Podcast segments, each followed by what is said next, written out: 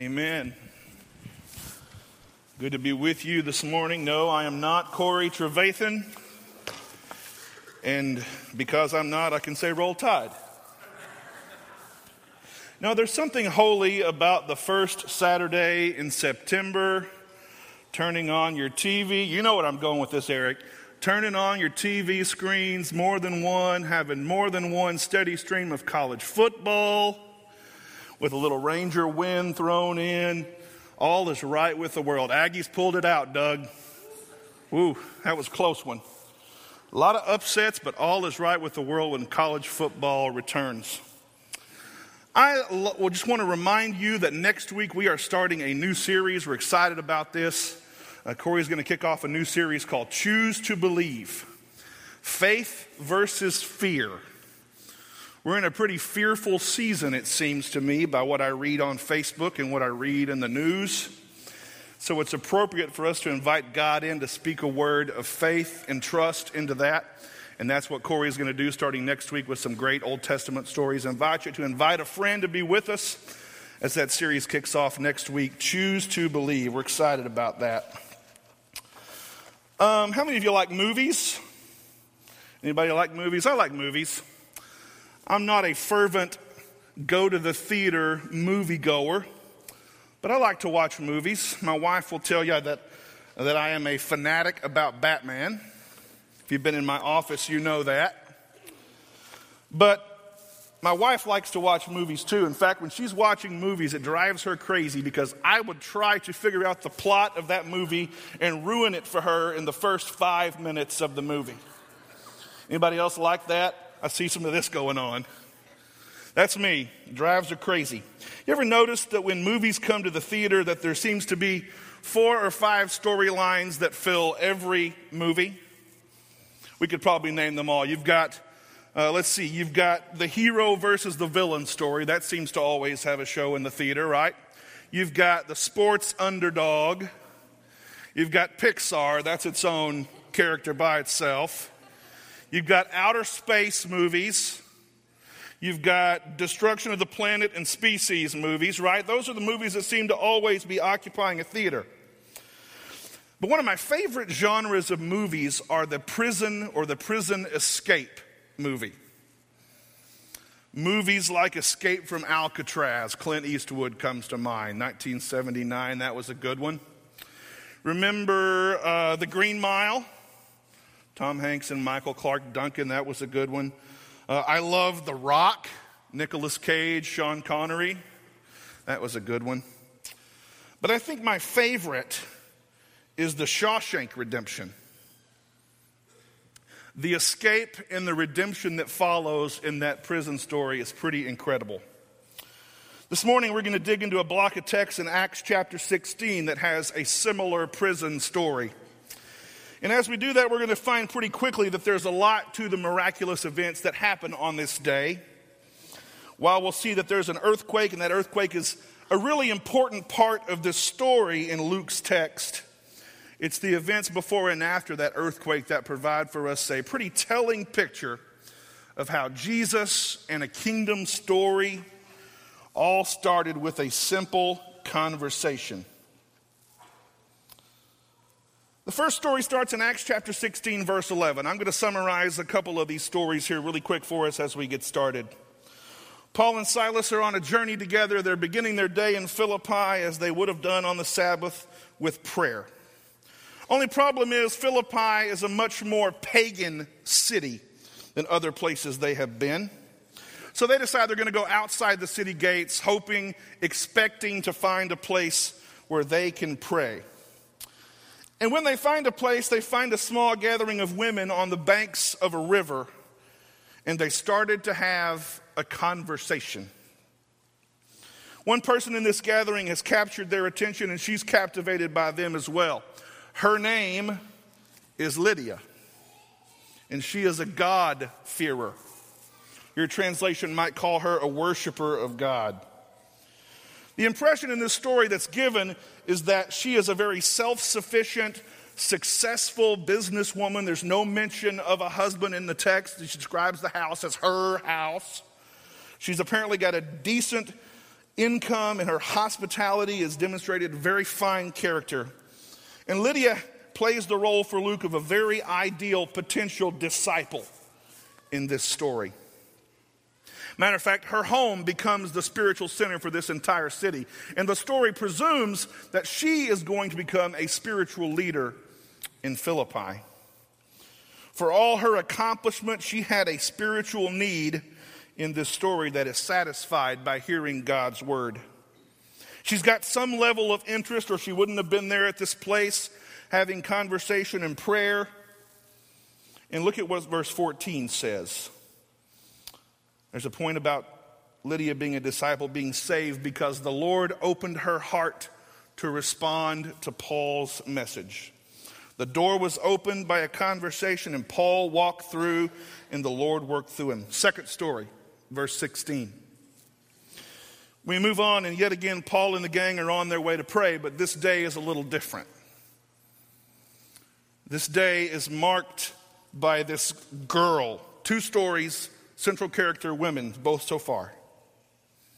This girl who had been following them around for some time. She's possessed by what? A demon, an evil spirit. Because of this spirit in her, her owners are taking advantage of her, roaming about and making money for them, telling fortunes, soothsaying, reading palms. So you've got at conflict already in this second story the little g gods in conflict with God's kingdom.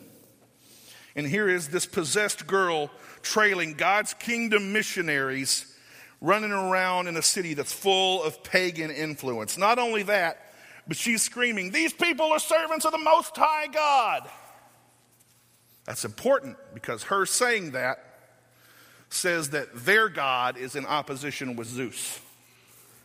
Potential social problem here. And as we find out, it is going to be a problem for Paul and the gang. Another thing that's important. What does she call them? She calls them servants of the Most High God. That word servant is important because it's not a very good translation. That word is actually slave. She's a slave. But she sees something different about Paul and Silas enough in the original language to say, these guys are slaves to the Most High. Social problem explodes. She can see that they're slaves to Christ, and there's something for us to learn about that, what it means to be a slave to Christ in the story. Here's a picture of some demon which holds this victim, this poor girl in bondage. Paul's had enough of it.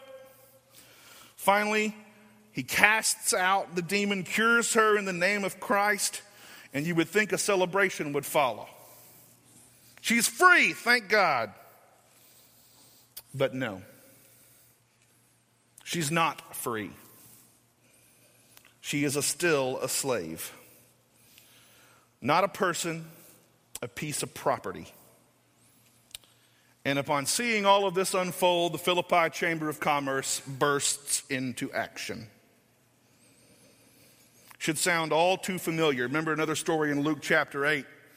Jesus cures a mentally deranged man, casts a demon into some pigs, and runs him over the edge of the cliff. You remember that? What happens? For that act of charity, he's escorted out of town by the Pork Dealers Association. Thanks a lot. Here's a young woman chained her whole life to the hell of demon possession, and now she is free. There ought to be rejoicing, but no, her owners are not free enough to do that. The owners of this demon possessed girl don't come right out and say what it is that the problem is with this girl's liberation.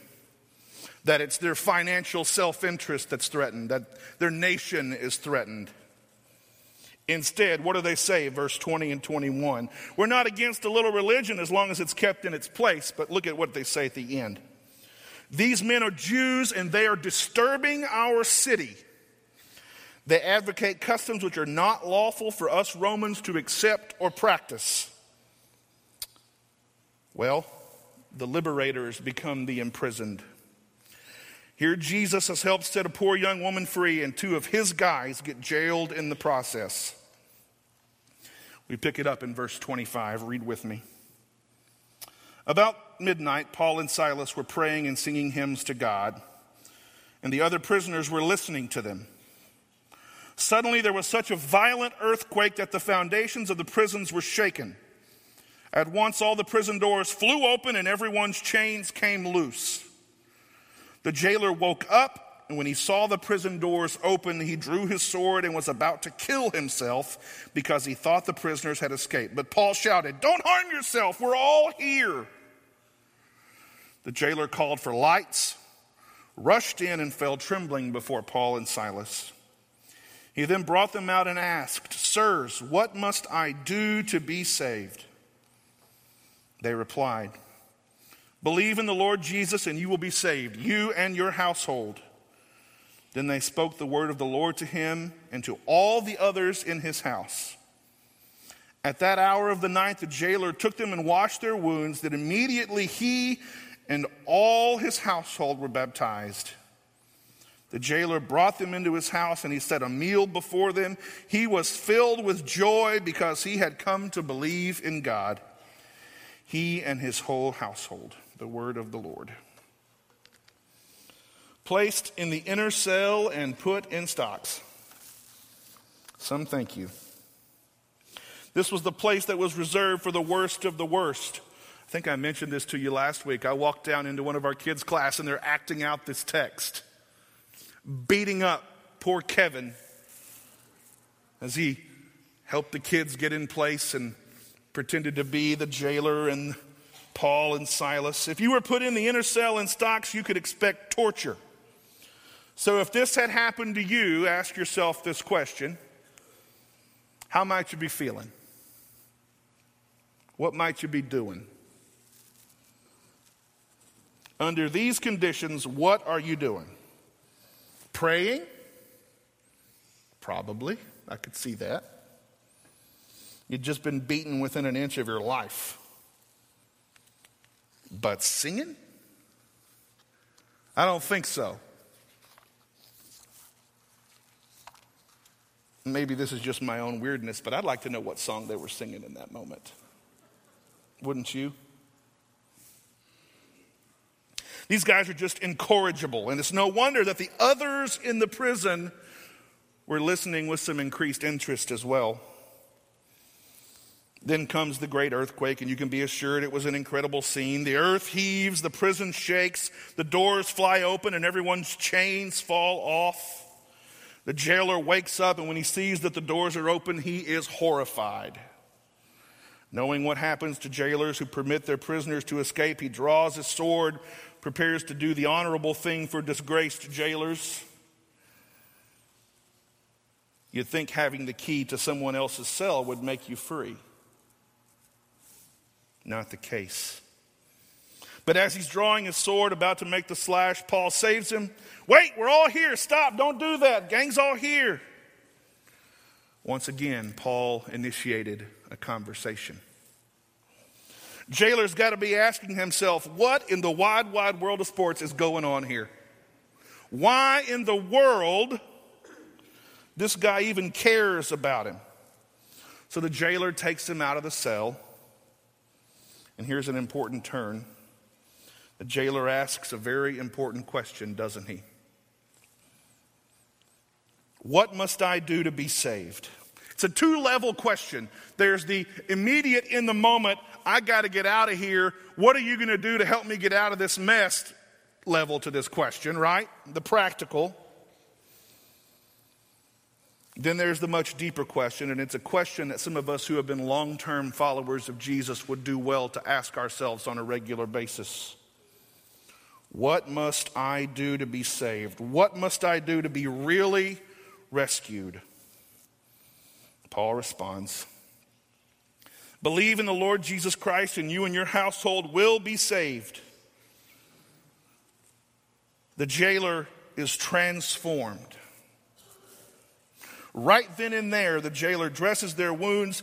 The jailer and his family are baptized. They're converted, to use an old churchy word. The jailer brings Paul and Silas into his home and he feeds them what had to have been an incredibly celebratory meal.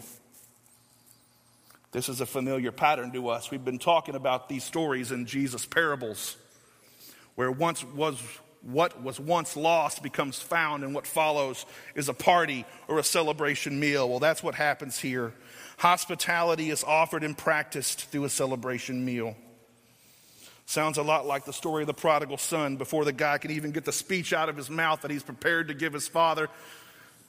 He's gone and said, Give me the best cut of meat, give me a ring, give me the best clothes, and we're going to have a party because what once was lost is found again. Man, if you think there was worship in the prison before the earthquake, what a celebration must have been happening right then. They couldn't keep it to themselves. Verse 35, the story continues. When it was daylight, the magistrates sent the officers to the jailer with the orders release those men. The jailer told Paul, The magistrates have ordered that you and Silas be released. Now you can leave. Go in peace. Paul's so smart. Paul said to the officers, They beat us publicly without a trial, even though we are Roman citizens and threw us into prison. And now, do they want to get rid of us quietly? No. Let them come themselves and escort us out. The officers reported this to the magistrates that when they heard that Paul and Silas were Roman citizens, they were alarmed. It's an awfully soft word, probably, for what they really were feeling. They came to appease them and escorted them from the prison, requesting them to leave the city. After Paul and Silas came out of the prison, they went back to Lydia's house where they were met where they met with the brothers and sisters and encouraged them. Then they left. Daylight comes, and the officials, the magistrates, send word to release Paul and Silas. And this jailer says, I've got great news. I've got your walking papers, brothers. Go in peace. And Paul realizes he's got a chance to flex his Roman muscle. Nope. You beat us senseless within an inch of our lives without a trial, mind you, even though we're Roman. Throw us into prison and you just want us to leave quietly? I don't even think so. Let your, your bosses march themselves down off their high horses and escort us out themselves. Now, why in the world would Paul at this moment raise the issue of his Roman citizenship? Some people think, well, he's just being difficult. He's being vengeful for his own sake. I don't think that's the case at all. Because we have to read this within the context of what he's doing for this group of believers in Philippi. He could have invoked his status in his own defense much earlier. He could have mentioned that he was a Roman citizen, maybe avoided the beating altogether. But he didn't say a word then. I kind of wondered what would have happened if he had said a word. Does the jailer come to Jesus? Who knows? Well, Paul does speak of peace for the sake of the Christians in Philippi. And you can see what a difference it was by having these magistrates come down and meet the believers and apologize to Paul and Silas to acknowledge they'd been treated unfairly and illegally. When Paul did it, it put the church in Philippi in an incredibly different light within the society. And this is the first mention we have in this text of any additional believers other than the jailer. I got a thesis or a, a, thought on who I think those people were. You want to hear it? I guess not. Do you want to hear it? I think it's all the people who heard him singing. People are always watching you when you sing your songs.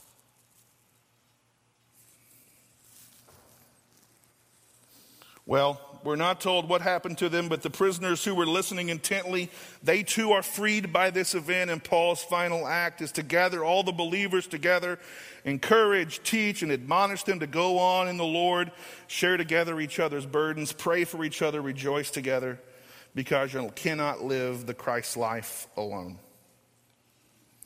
Well, you see this picture that Luke has painted for us. In every one of these situations, these stories, it begins with a conversation. Conversation about Jesus and what his mission was all about, and why Paul and his guys were so different than the pagan culture of Philippi. That's what starts this ball rolling, and what follows transformation. There is a desire for noticeable change And anytime someone has a true encounter with the living God, Father, Son, and Spirit, there should be transformation. Lydia, the slave girl, the jailer, all those who heard the song Paul and Silas sang at midnight, every one of them transformed. And what follows and works hand in hand with transformation? Salvation. Christ is embraced, a new life is begun, baptism occurs. But what I think perhaps is most significant for us this morning as people who are seeking to live out the mission of God in 2016, as people who have discerned that we are called to be a community of caring people, bringing life on earth as it is in heaven, as citizens of the kingdom of God, is what follows salvation in these occurrences, and that is hospitality. You ever thought about the link between salvation and hospitality? We can trace it throughout Scripture. Jesus, the night of the Last Supper, who did he welcome to his table? Peter. We know what Peter did three denials, and he fell asleep on the job. Judas, we knew what he was going to do. There were no conditions on who was welcome. All throughout these stories of Jesus, there are people lost, found, saved, and then a party and celebration follows.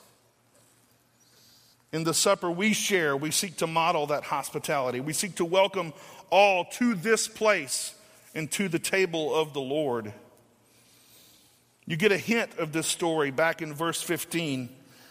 I love the way the message translates this exchange between Lydia and Paul and the gang. Verse 15 After she was baptized, along with everyone in her household, she said in a surge of hospitality, If you're confident that I'm with you in this and believe in the Master truly, come home with me and be my guests. Paul says, mm, We hesitated, but she would not take no for an answer. Take the jailer in verse 33, just after he hears God's word and believes that word that's been spoken to him. The text says, At that hour of the night, immediately in that moment, he took them, washed their wounds, and at once he was baptized, and all his household with him. Then he took him to his house, put food on the table, and rejoiced with his whole house that he had believed in God. He's baptized, his family's baptized. And what is the response? He welcomes them into his home and has the biggest celebration potluck he could have. This is much more than an expression of God's grace to us just as we are. It's a model. It's a model for how we are to share grace, forgiveness, welcome, hospitality, just as it has been given to all of us, just as we are. And finally, it reminds us as the church how we're supposed to worship, serve, and live for the sake of the world. We live in a time that all we seem to hear about the church is that people are turning away from it and leaving it and from organized religion because they don't see us living out the story. They see people who live life differently on Monday through Saturday than, than they do for a couple of hours on a Sunday morning. And if we're going to be followers of Jesus Christ, a church that is of Christ and about the kingdom of God, then we need to be reminded, as Luke reminds us here, that people who are being transformed, and that word transform is not a past tense word, it's a present, always happening word. As people who are being transformed, into the image of Jesus. Saved, baptized believers in Jesus Christ, we have got to share the same welcome with others that Christ has unconditionally shared with us. Is that what you signed up for? Are you here today to fulfill a religious obligation, checking the box that you offered your religious service? Or are you here to be reminded of the welcome we have all received? Of the forgiveness we've received and to once again be transformed into the image of Christ to offer that same welcome to the world. Maybe you're here looking to start a conversation. Our elders and their wives are going to be throughout the room in just a minute, and they'd love to start that conversation with you. Maybe someone Maybe because someone started a conversation with you, you're ready to tell your God story to the world. Maybe you're ready to be baptized today. We'd love to help you with that. We want to help, love, serve, pray, welcome you in this place. Stand with me if you would. We're going to pray, and then we're going to sing, and we encourage you to pray in these moments as well. Let's pray together. May all who call on the name of Jesus Christ in this place be changed by his living, active, transforming presence in our lives. May we be forgiving as we have been forgiven. May we love unconditionally as Christ has unconditionally loved us. May the world see Jesus in us at all times, not just in an hour on a Sunday. And may the world want to know you more. May we fall deeper and deeper in love with you and help us to know you, Father. May we be slaves to you and you alone and to your calling on our lives. In the name of the one who sets us free, Jesus Christ, we pray and we say together, Amen.